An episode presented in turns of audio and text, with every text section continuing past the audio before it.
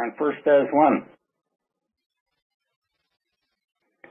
Paul, Silvanus, and Timothy to the assembly of the Thessalonians and God the Father and the Lord Jesus Christ.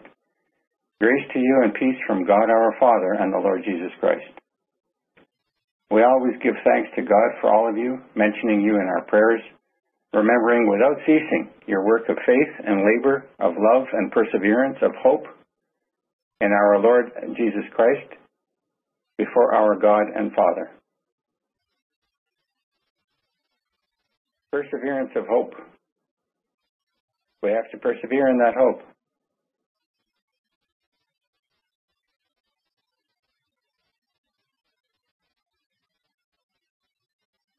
Labor of love. If we honor, if we love the Lord, we'll obey Him. Work of faith. It's not just a mental belief. It's a, it's, it's a lifestyle. It's a, it's lived out. And you do what you believe. Faith without works is dead. Yeah, that's a good example there of, of how people think that's a dirty word, work. Yeah. There it is, work of faith. Mm-hmm. Yeah, work of faith. We know, brothers, loved by God, that you are chosen, and that our good news came to you not in word only, but also in power and in the Holy Spirit, and with much assurance. Today, these preachers, I think, Simon, you just posted something at the uh, forum there, and uh, he and and so many thousands of others are, are trying to express a power when they're preaching. That's that's your carnal power. That's that's the mark of the beast.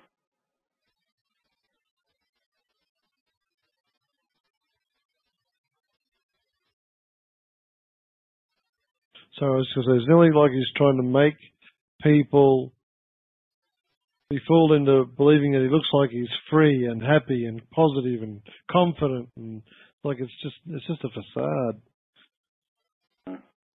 It's got that fake fake thing about his eyes where it's you know uh, that's uh, just what that's my take on it.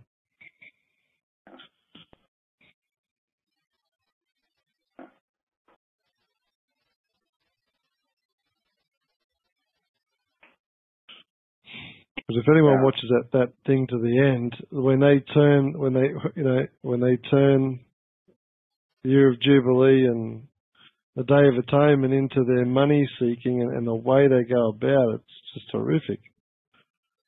Yeah. Hmm.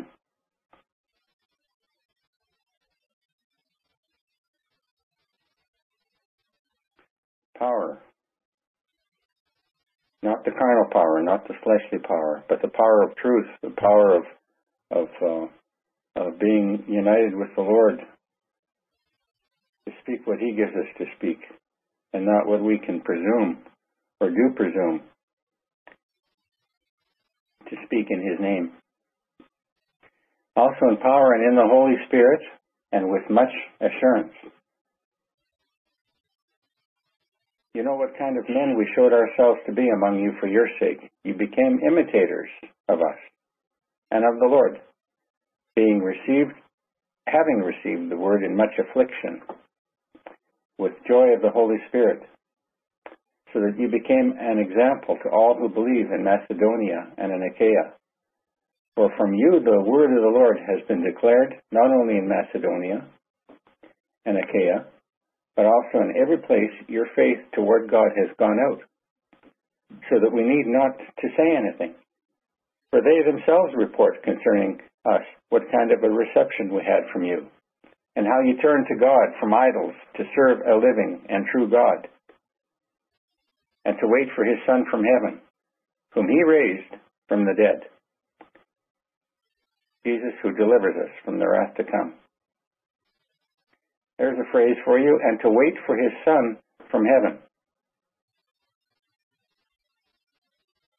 People take that as a physical return.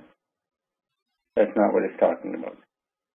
There comes a time in our walk of faith from, from when we first begin that he shows himself. He makes himself known to us. He said, he that has my commandments and keeps them, he it is that loves me, and I will manifest myself to him. My Father and I will come and make our home, our dwelling in him. Make our abode in him. That's that's what he's talking about here. At the Feast of Tabernacles. Amen. That's right. I was telling Joe, uh, Joe was asking about it, and, and we were talking about how we don't observe those days in, in the physical. We do, we do keep them, though. He's talking about it right here. He's talking about keeping the feast. Right. Waiting for his son from heaven. That's, that's part of the feast. Yeah. Uh, Not the shadow, the reality. Emmanuel. God with us. Yeah.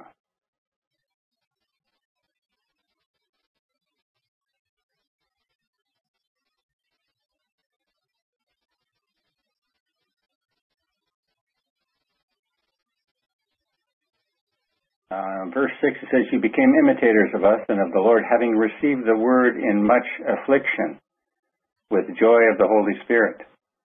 There is that affliction. And we're not just talking persecution here. There's that. But it's just this wrestling with yourself and forsaking yourself, letting go.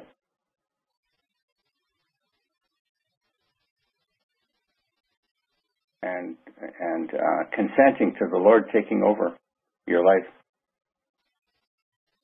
And it, it, uh, it has uh, consequence. Not that those can be called consequences as a result or in comparison to what we're given. But tribulation and affliction for sure.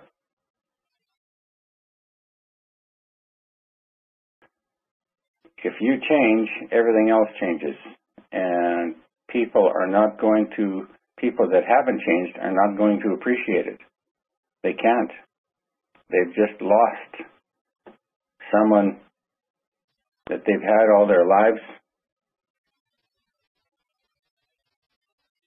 or for however long and that's a loss to them. It may be a gain to you because you're going on to better things, but it's a loss to them and they don't have anything to gain from that.